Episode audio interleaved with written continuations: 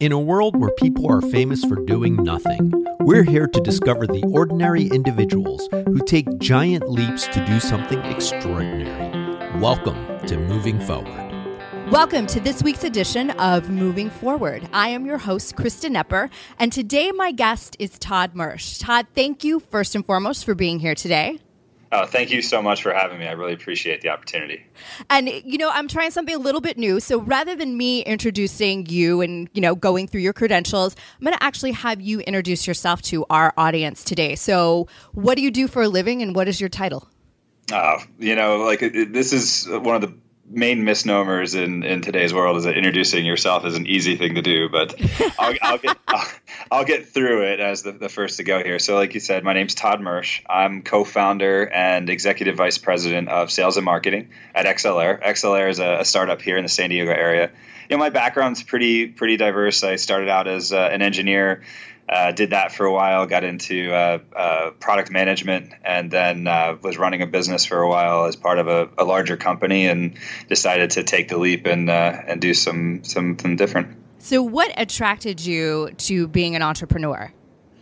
Yeah, like uh, like I said before, I'd been in the same business for about a decade, um, and, and kind of worked my way up where I was, um, you know, the general manager for a business on an executive team uh, in a smaller, mid-sized kind of public company, and you know, I'd kind of gotten to the point where that business had been around for know, 20 years or something. Uh, I hadn't been doing it for 20, but it had been around. So it had yeah. its inherent constraints associated with that, whether it be, um, you know, related to the customers, you know, the outward t- sort of thing, or the, the inward side of stuff with being kind of a smaller company within a much larger entity. So it was, it was starting to get a little frustrating, a little repetitive, um, and, uh, you know, not as exciting as kind of building something from scratch and even where I was before, I had an opportunity to potentially um, kind of take on a new strategy. So uh, I was kind of hankering for that that situation where I could um, could not just kind of be nurturing and doing incremental change, but actually taking something from um, in a lot of ways that that didn't have a whole lot wrapped around it, and being able to kind of create everything from uh, from branding and, and marketing side of things to the strategic and and everything in between. So it sounds like you have a lot of value on autonomy. Would that be a correct statement? Yeah, I mean, I think autonomy is helpful. I mean, I think it, it, there's degrees of freedom are, are yeah. just are, are, exciting. You know, they're they're concerning, right? You can right. have that with the excitement comes sort of the the concern at times, but you have when you have that opportunity, you can kind of uh, chart out your own strategy. It's really on you to execute against that um, and you have the freedom to kind of uh, to make changes you want to. I think one of the things that people don't realize when they get into entrepreneurship or into sort of the same sort of situation I'm in now is that um, it's never 100% autonomous. yeah, that's a good right? point. You're, yeah. You're always answering to somebody. Right. Uh, you know, you always have, whether it be an investor or other stakeholders or, you know, the responsibilities you have to your employees. Um, so you do have a greater degree of freedom, but uh, don't, uh, you know, the grass isn't that much greener sometimes. Well, and I think too, it's interesting. I was thinking about this earlier before we got on the call. It really, being an entrepreneur, I think it depends on what you really value because some people don't value the freedom the way you or I might. But there's always, like you were saying, a dark side of everything. And you're kind of flying without a safety net in this instance, I think. Absolutely, yeah. I mean, there is that. I try not to think about that as much. But, Sorry to bring it up. well, well, and there's and there's the personal aspect of things, but you know, we're starting to ramp up and grow the company and, and add more employees, and you know, one of the things that um, you know, I thought about when I first started this, like, wouldn't this be great if, you know, just to keep it around for two to three years, being employing a bunch of people and things like that. But the, so it's like you've created this, this thing that's um, making a difference in your employees' lives and not just your customers. But at the same time, if you don't do well and right. you make the wrong decision, you, you push the company in the wrong direction, uh, that's a lot of people that are relying on you. Um, yeah. So big so, responsibility, big shoes to fill. Absolutely. Yeah. Absolutely. So, what were you passionate about a kid, and, and how has that translated into what you do as an adult? You know, it, the thing for me when I was growing up was always uh, doing a lot of different things and, and trying to do them as best as possible. It sounds kind of corny, but I was never um, what I'd call a specialist, right? Okay. My like my parents, and a lot of credit to my parents for this. They didn't um, say, "Oh, he's got he's got a glimmer of talent in soccer, so my kid is going to play soccer nonstop. And you know, if he wants to do something else, too bad. He's playing soccer. They didn't sort of try and push me in that direction, which meant that I, I was able to kind of explore a lot of different things, um, whether it was you know, I mentioned soccer. I did do that a lot growing up, but I was also in musicals and, and things of that nature. And for me, it was always, I had this sort of inherent desire to be good at it. I wanted to, whether it was school, I, I wanted to get A's, not because my parents paid me to get A's. I just, for some reason, was wired to, to always do as good as I could.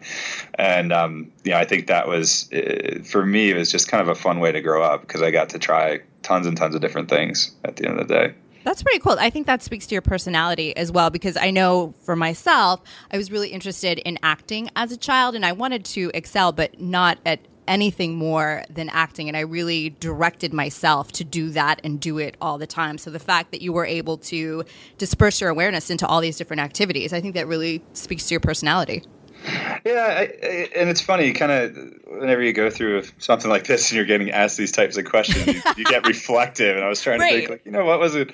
You know, what was it about me at that point in my life that kind of kind of drove that. And I, you know, you can't really put a, uh, a finger on it. It's just something that's built into you. Yeah. I definitely tried things I didn't excel at. I got crushed at wrestling for an entire year, but we but stuck it out but, through the year, though. It sounds like I did. I did. I that was another thing. There was no quitting in the Mersch household. that was that was that was built in early on as well. That wasn't uh, they wasn't going to uh, give up. I think at some point my mom during that season wanted me to give up because she was I was getting getting crushed for the entire season. Literally, it's probably hard as a mom to watch. Yeah. Yeah, she was. She was like, "Come on, just just call uncle, put your hand up, and there, that wasn't happening. So I suffered through it. I at least realized after the season was up, it was sort of you know if you don't like something, you don't have to do it, kind of a yeah, thing. But you don't sign true. up for something and don't yeah, follow through. Exactly. well, of all the things that you do, what would you say that you do best? And I usually need to uh, quantify this and tell people this is where you do get to brag. Oh, I haven't been bragging. I feel like I have no, you so haven't. far. But uh, yeah, I mean, it, setting aside what I was just talking about is just kind of the being able to get ingrained with a lot of different things, which is useful. I mean, it's it's helpful in business uh, and in life. But I think that you know, communicating and and you know, it's such a again another cliche, but being able to communicate effectively, not in, in various different forms, right? Whether right. it be in a situation like this, uh, standing on a stage in front of a few hundred people or whatever it happens to be, or sitting in a room with someone one on one and communicating sort of, you know, whether it be on the business side, what our business is trying to accomplish, and building those relationships with folks that uh, that you need to have around to be successful. Uh, I think that for me, I've seen I've seen people struggle with that. I've had really really good employees who were great at um, in one-on-one situations, but they couldn't get themselves in a room and communicate the passion that I know they had inside them for what they were doing. And I think for me, that's been one of the things that I've always been been good at. I've always been able to, at every stage in in my life and in my career, uh, to be able to kind of my interest, my passion, what I'm doing comes across uh, in the way that I engage with people and Uh, and I think to the end, to, to the great degree, that's gotten me further in my career than any of the skills I have developed from an engineering perspective, a finance, or a business management perspective. Yeah, it's funny the way you answered the previous question uh, about how you, you know, explored many different things because I don't, and maybe I'm, you know, pigeonholing people and I don't mean to offend anyone, but, you know, when I think of engineers, I think of them as very linear thinkers, very right brain, and I think of communication skills as something, you know, of somebody more social and more a different type of personality. So the fact that you do both and do both well, I think that speaks volumes. Yeah, it's pretty funny when I was going to college uh, and doing college visits with my parents and things like that. It was they would look at me like I was crazy because I wanted to go into engineering school. I was I did better on my verbal SATs. I did better on my AP exams and in literature and, and things like that. But I had an interest in in sort of how things kind of worked and and the math and science side of things. And uh, and I found a program that was perfect for me. That was essentially teaching you to be a consultant, right, as a systems engineering degree. Okay. So it's kind of got to use both. So. Yeah, I wondered how that was going to be my next question. Is you know, with all your communication skills, how did you find engineering and how did you go into it? Yeah, that was part of it. At some point, I wanted to be an architect. Oh, okay. Um, yeah, so I did, which which is similar, right? You're you're kind of combining the creative with the Yeah. with the tangible. Um, but I realized that uh, architecture was the lowest paid professional degree, and so well, what else can I do that's similar? Smart man. and, and engineering looked interesting, and and uh, when I was looking at schools, uh, I ended up going to a University of Virginia, which is not necessarily known for their engineering, but they had a few programs that were just top notch. The system engineering being one of them, um, and and that was a blend of you got through your core engineering curriculum, so you kind of got through your core science and calculus and things like that. And then when you got into that program, you had to take nine credits in a humanities. You had to do Okay. a, a handful of other things that kind of broadened your, your ability. And we also had to present every week almost in the different mm. classes that we're in. So it would be a class that was sort of like operations research where you're doing math modeling and using these these tools to help you make decisions. But we didn't just sit back and say, okay, now here's the tool, what the tool said, here's the answer to that problem. We were forced to get in front of the class and present not just what the tool told us, but that that information in the context of the overall challenge that was being uh, being put in front of us. So that that was an amazing opportunity, amazing program. I, I you know, it's like a commercial here for UVA, but I, uh, I, you know, getting kids in front of people presenting as soon as possible is so important. Um, and you know, some of the, I could tell some of my you know classmates it was first time for them, and I'm sure for them that made a huge difference when they got into their their actual jobs at the end of the day. It's so interesting you say that. I was just speaking to someone the other night about how public speaking was the number one fear and that death fell behind public speaking as far as number one fears, which I find so ironic because um, we have to, like you were saying, you know, communication is something we have to do with everyone every day. Yeah, it's it's kind of mind-boggling, but you know, getting in front of a group and having the the attention turned on you is is scary, and it it doesn't get. I mean, it gets less scary, maybe you know, or or you know, easier to do, but I still get nervous. I've been doing it for many, many years. I in high school sung in front of an entire thousand person auditorium. Right. You know, so it's you'd think I wouldn't get scared, but I get those butterflies in the stomach still, and it's um, you know, and it, it comes down to to preparing properly, and you know, the the skill side of it is there for sure, but. Uh, maybe that's natural and it's a good thing, but uh, but yeah, I can imagine if you haven't done it, you haven't had that the practice, and you haven't done it enough times, it can get it can be petrifying. Yeah, it sounds like it is. Um, well, speaking of communication, and I kind of want to um, segue into leadership. So, of course, being an entrepreneur, running your own company, you need those types of skills. So, I wanted to ask for you, what are the characteristics of a good leader, and how would you describe the way you lead? Sure. Um, so maybe I'll start with how do I identify a good leader? Yeah. Uh, and then sort of how do they get there? So there was a great, um, someone in my life taught me the concept of legislative authority versus earned authority. You know, and legislative authority is what you see on an org chart. That's the line that connects all the employees below me to me.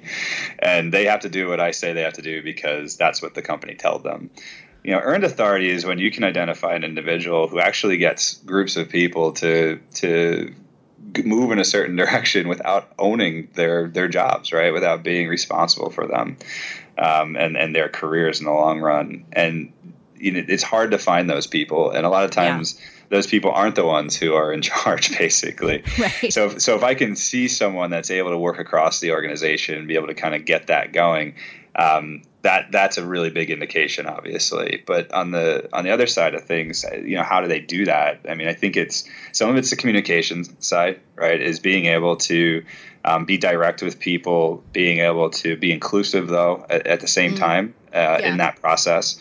So um, listening to people's ideas, kind of being able to to um, you know when being able to smoothly transition someone from an idea you don't agree with.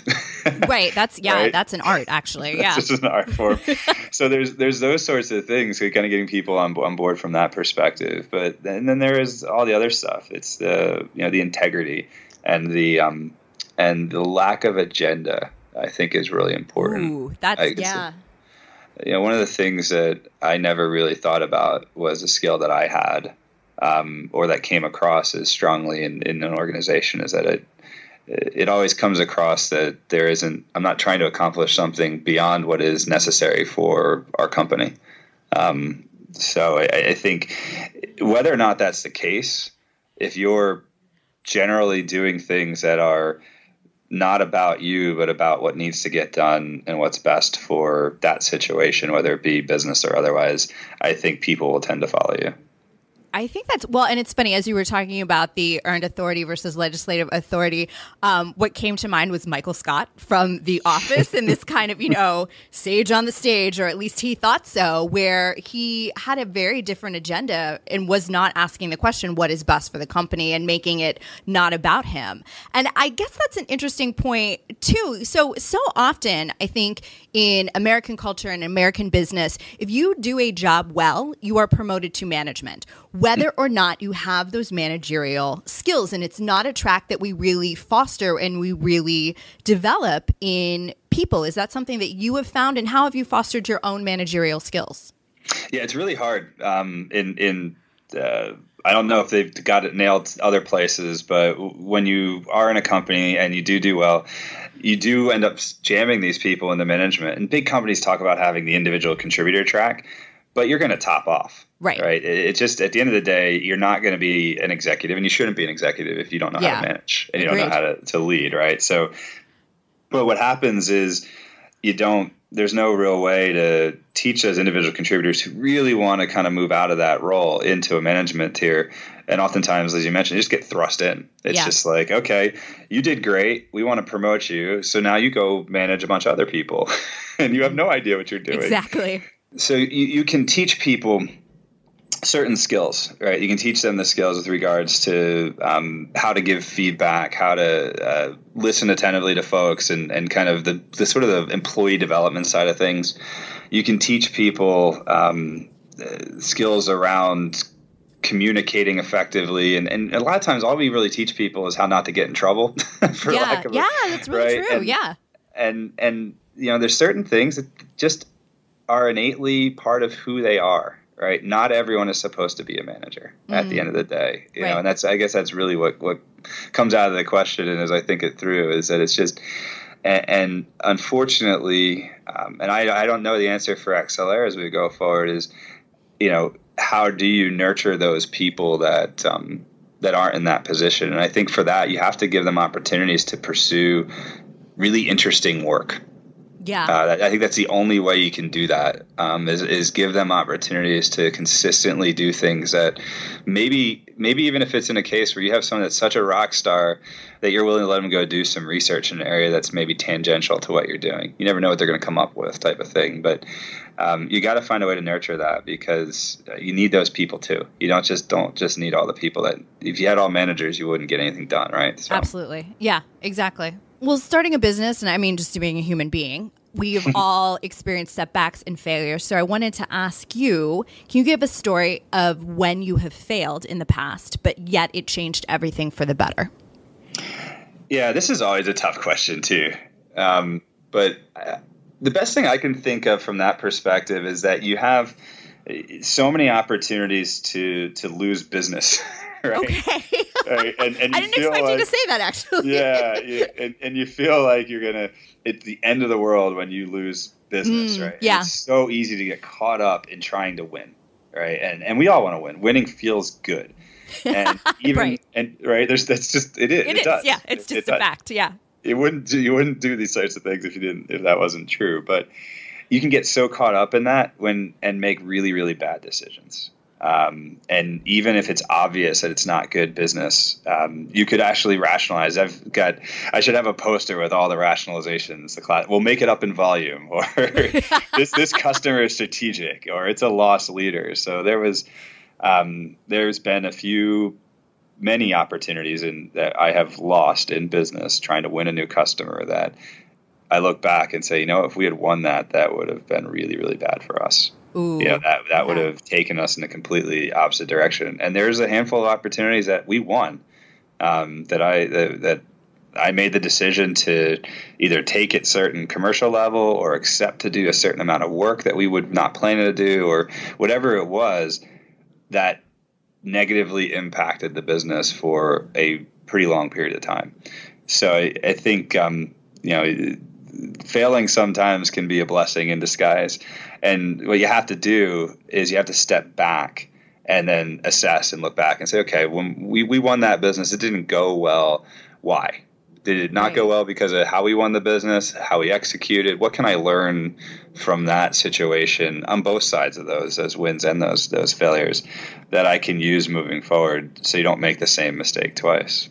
I love that. I think why is the most important question you can ask of anyone in any situation. And what I like about your answer too is just the truth behind it that nothing is stagnant. The only thing that is true or or real is change itself. And so the sense that if I lose a customer today, it doesn't mean that tomorrow there won't be another opportunity that's presented and there will be an even better chance to grow the business or grow myself. Yeah, I mean, the, the, it's so easy to get caught up in the in the, the absolutely and be fatalistic too. Yeah, we we and it seems like businesses often run on a, a pendulum, right? Where you yeah especially in, your, in, in a highly competitive environment, you can go through periods of time where you're uber aggressive and you're trying to win at all costs and you're saying, look, it's a land grab. If I can win all these customers, I'm going to be able to kind of scale this business one way, shape, or form. But I think you know the thing I've learned from from those scenarios, and like I said, you can you, the pendulum can go the complete opposite direction where you get overly conservative. Right. Is just slowing down. Yeah. You know, and and trying to step back in the moment, um, and and think about it as best you can, setting aside you know the passionate employee getting passionately implored by the salespeople or, or whoever is kind of driving that that fervor kind of taking a step back and, and trying to think through in a more rational way. Yeah shifting your perspective can really uh, just change everything. Absolutely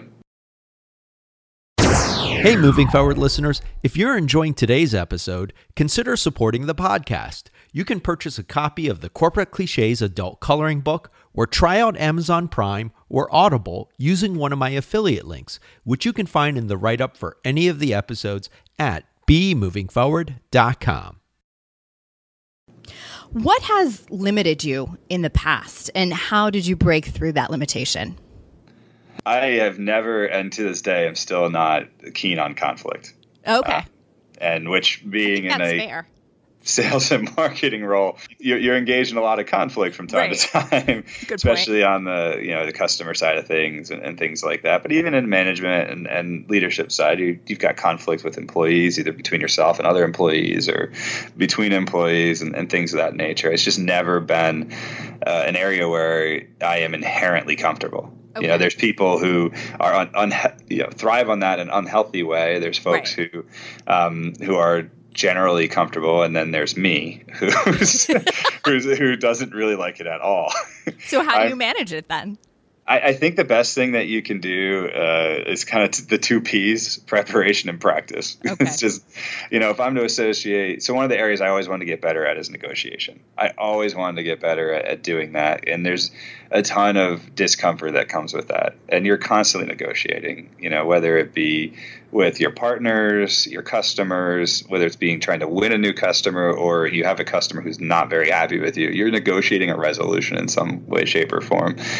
And the only way I got better at it was uh, step was almost like playing sports where they tell you to kind of step back and think how you want the game to go you know, mm. picture in your head sort of how you're going to play and what's going to happen and, and what are the different things that you're going to want to try and accomplish during the game. It's the same thing. I, I had to step back and say, okay, we're going to be negotiating these six points today. What what are the things I'm willing to give on at, and at what level? What are the things that I'm going to um, really need to stand strong on?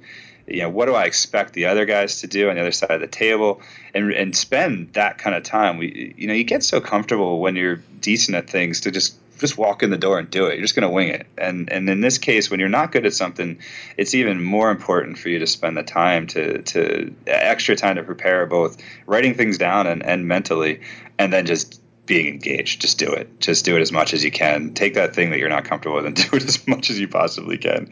And eventually, I, I once I got pretty good at it, I felt I got more comfortable with it. Uh, it's kind of fun to win. When I talked about winning in the past, you know, when you step out of it and you're like, all right, I got the four things I wanted, and they feel like they got the things they wanted, so everyone's happy, and I just won. I just beat that guy or, or, lady, whoever it happens to be on their side. Yeah.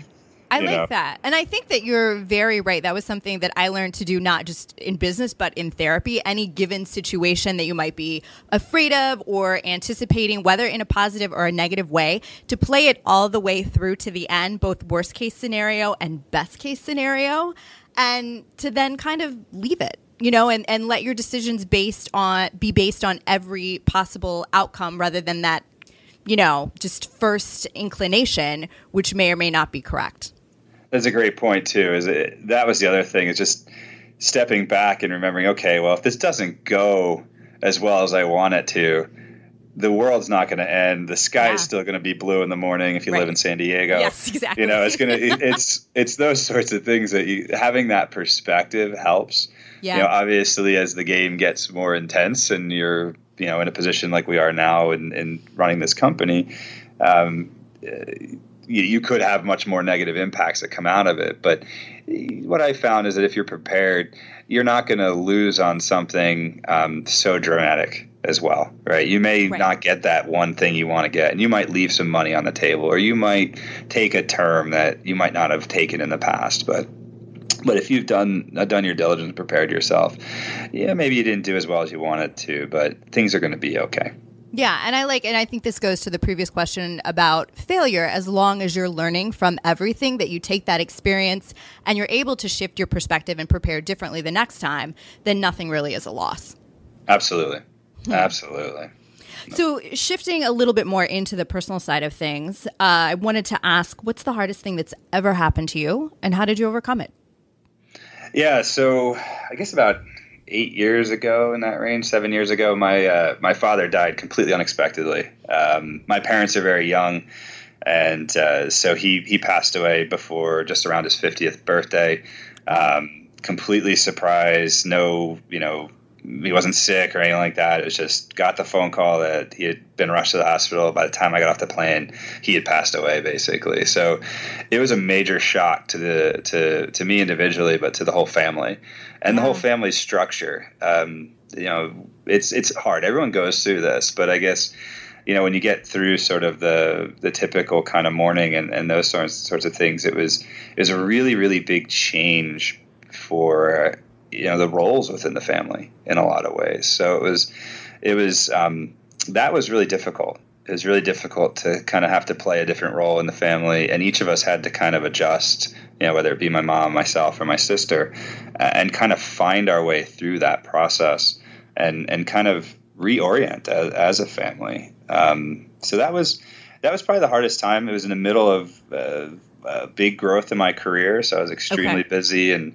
um, ended up spending uh, a number of months, uh, about a month and a half, living with my mom as she was kind of transitioning and dealing with things and and all that sort of stuff. So it was it was a really really hard time from that perspective.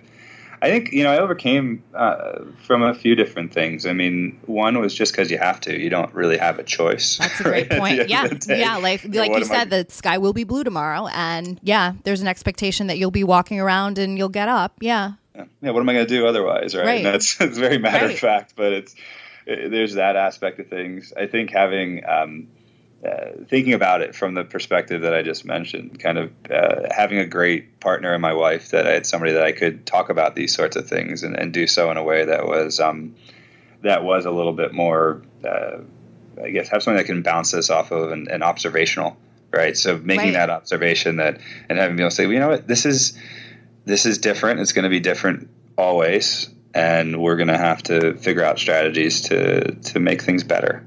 Um, you know, so that was, and then I had a great support structure within my job. You know, my company at the time, the people that I worked for and worked with, uh, amazingly supportive. Right? They they booked my flight to get out there to to get out there in time. Oh uh, wow! To see my dad before he passed away. They they had no problem with me living away from the office for more than a month. They, you know, there was never a question about my time. They knew that I was getting my work done regardless of the situation, um, but they weren't they weren't concerned. They were just supportive throughout the whole process. So, uh, you know, they played a really big role. And there's, um, you know, there's people there that I will always be loyal to. And Amit, who helped, is one of the other founders of the company, was a big part of that at the time as well. So, um, you know, those relationships will last a lifetime. Yeah, you don't hear those types of stories every day. I really I'm surprised in a very pleasant way that your company would do that for you. And I like what you said about your wife as well. It reminds me of an interview with Rob Bell and his wife. I don't know if you're familiar with him, but he was saying that in every partnership, if there is not just conflict, but the most important question that you can always ask is what am I not seeing in this situation? And I love how you talked about having a different set of eyes and someone else to give you a different perspective to help you negotiate and navigate those role changes that you were going through in your own family. Yeah, oh, it was amazing. It was amazing. We we had a tough couple years there, and uh, and wouldn't have made it through without her. Yeah. So let me ask: are, do you have any spiritual or personal beliefs that have impacted you? And, you know, what do you think uh, happens when we die? What is the bigger picture in your mind, if there is one? Yeah, so you know, I'd characterize myself as as spiritual, probably not religious. Um, uh, institutional religion isn't something I've uh, been a big participant in. Uh, I played soccer on Sundays. So that was kind of what we did instead of going to church as a kid. Um, so yeah, but on the spirituality side of things, uh, I mean, to answer the question on what I think happens when we die, when I when I think about it, there's there's a nothing disappears in this world, right? So right. if you think about from a, if you get scientific, there's a conservation of mass. You know, you never yep. nothing actually really goes away. It's all a big cycle. So I'd I'd have to imagine that um, you know when we die, we don't really go away. Whether we whether we are reincarnated or or otherwise, I just I think there's enough. Um, there's enough in the metaphysical or in, in the you know the the conscious of who we are that why would it disappear completely? Um, it may be rebranded, but it's not going. it's not disappearing. Forever the marketer there. yeah, yeah. So, and, and I guess when I think about how does that affect me in in what I do, I mean, I think the the spiritual aspect is is more you know more oriented towards how I deal with my people okay. and, and things of that nature. It's you know the karma side of things. I I take calls from salespeople even though I don't I don't want to buy something from them because I'm trying to sell things to people sure. and I want them to take my call. So I, I believe in that as well. you know the karma aspect and and I try to play by those rules to some degree. So I think uh, I do believe that there's something more tying these things together and therefore I try to do good things and hope that that's going to happen for me too.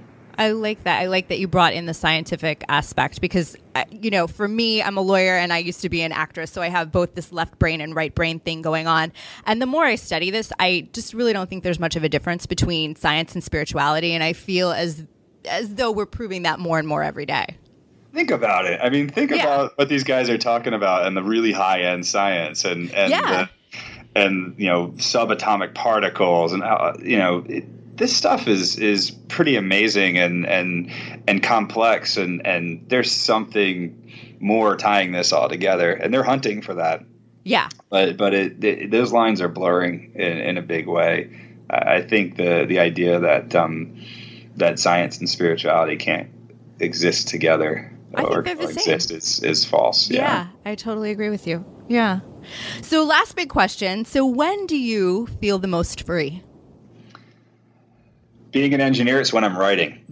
in all honesty, I, I, like I, I had to put those things together, but I do. I, I feel really, um, really free when I write, whether it be, and especially when I write our blog. I okay. I love writing blogs because it allows me to express myself with my voice. Mm. Uh, but it also allows me to go back and, and edit my voice and, and make sure it, I said exactly well what I wanted to say yeah. in that point of time.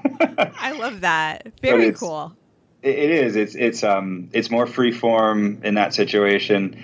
Uh, you know, writing articles as well. I, I, like that aspect. I tend to be less formal in, in my uh, in the way I write my articles when I'm trying to do that for from a corporate perspective. So that whole aspect of things for me, I, I feel the most free. I mean, you have to be a little more guarded when you're speaking because you you could say the wrong thing or you could put something in the wrong way or if i write the wrong thing or i write it in the wrong way i can there's a delete button right there's no longer an eraser but there's a delete button and i right. can go back and i can fix it uh, whereas if i'm speaking in public or i'm on a stage it, eh, you're a little bit less free honestly which maybe it's counterintuitive but but yeah when i'm writing i feel um i feel uh, good especially when you're when it's going when it's flowing it's it's going. yeah when the muse so is there. Fun.